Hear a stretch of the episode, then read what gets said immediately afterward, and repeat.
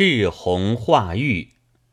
孔子修春秋至孝经，继承斋戒，向北辰而拜，被告于天。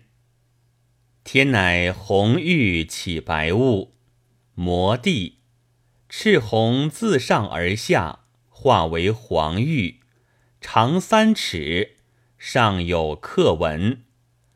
孔子贵受而读之，曰：“宝文出，刘季卧，卯金刀，在枕北，字何子，天下福。”